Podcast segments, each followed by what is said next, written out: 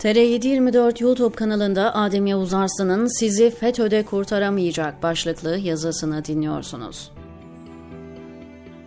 Hep söylerim ama önemine binaen bir daha tekrar edeceğim. Türkiye'nin en büyük sorunlarından birisi ezberciliktir. Hangi ekonomik ya da sosyal gruptan olursanız olun fark etmiyor. Toplumun ekserisi araştırmak, öğrenmek, bilgilenmek yerine işine gelen ezberleri tekrar etmeyi tercih ediyor. Üstelik ezberlerinin yanlışlığını delilleriyle ortaya koysanız bile hiçbir şey olmamış gibi aynı yalanı ezberi tekrar ediyorlar. Buyurun son günlerin popüler tartışma konularına beraber bakalım. Herkesin dilinde Danıştay'ın göreve iade ettiği 450 hakim savcı haberi var. Erdoğan Ergenekon ittifakı bileşenleri koro halinde aynı yalanı söylüyorlar. Erdoğan rejimi medyayı tamamen kontrol ettiği için herkes Nedim Şener gibilerin yalanlarına kaldı. Bir de Nurettin Veren gibi klinik vakalar var ki onlar artık tıbbın alanına giriyorlar. Oysa ki ortada ne tek kalemde görevine iade edilen 450 hakim savcı var ne de Erdoğan konudan habersiz. Herkesin gözü önünde yine tiyatro oynuyorlar.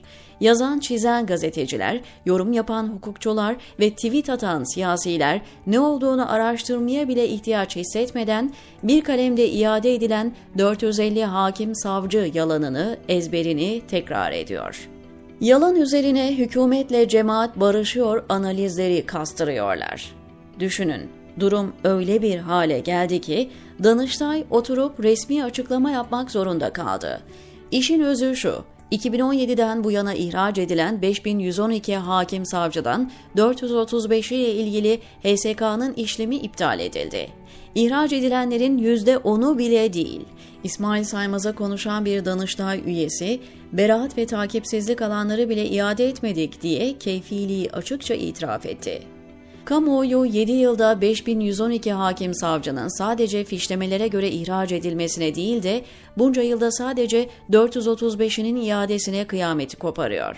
Eski Kültür Bakanı Ertuğrul Günay'ın dediği gibi, yahu o zaman ilan edin hukuk yok diye buyrukla yönetin.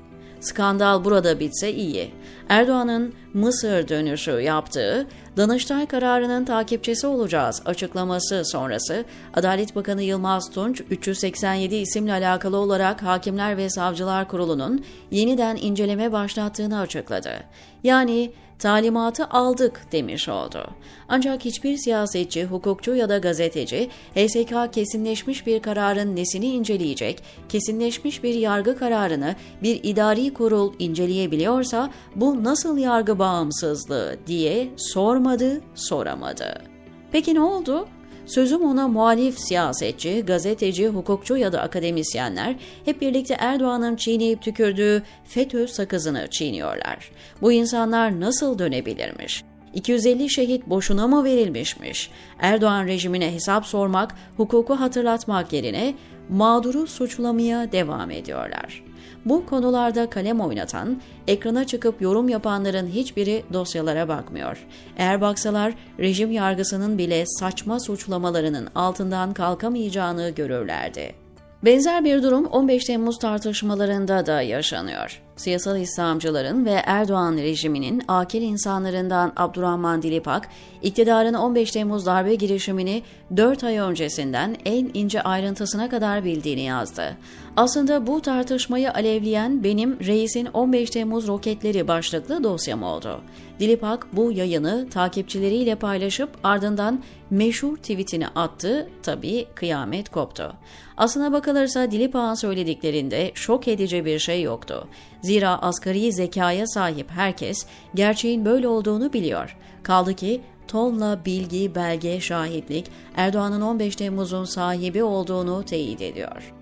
Dilipak'ın sözlerinin orijinalliği şurada.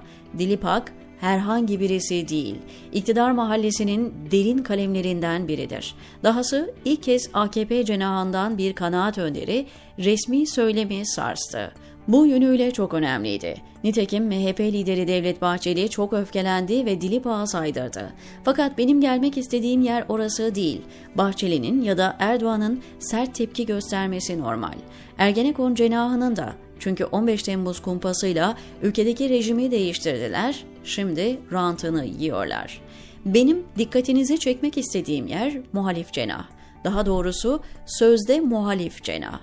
Düşünün, iktidar cenahından birisi 15 Temmuz'un 4 ay önceden en ince ayrıntısına kadar bilindiğini söylüyor. Daha önce de Yusuf Kaplan, Erdoğan'ın 15 Temmuz öncesi Kemalist askerlerle anlaşma yaptığını canlı yayında açıklamıştı. Genelkurmay eski İstihbarat Başkanı İsmail Hakkı Pekin ve emekli General Ahmet Yavuz da benzer şeyleri ekranlarda anlattılar. Yani Dilipak malumu ilan etti, bilineni teyit etti. Böyle bir durumda ne olması gerekirdi?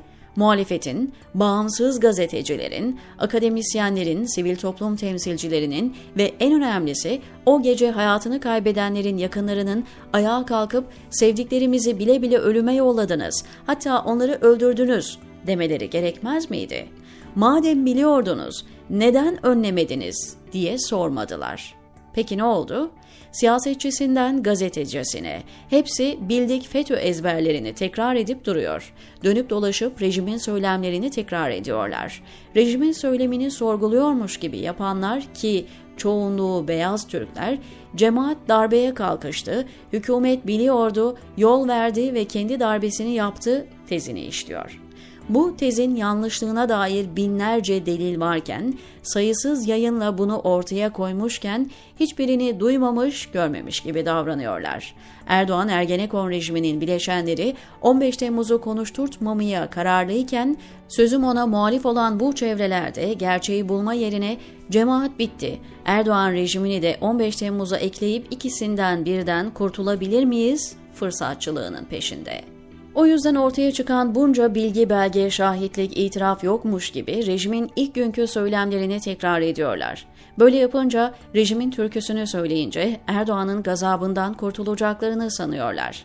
Hatta bir adım daha ileri gidip ülkede kötü giden her şeyden cemaati sorumlu tutuyorlar. Oysaki hizmet hareketinin Erdoğan rejimine destek olduğu dönemde ekonomi neredeydi, demokrasi endeksindeki yerimiz neredeydi, hukukun bağımsızlığı endeksinde, yolsuzluk endeksinde neredeydik, şimdi neredeyiz?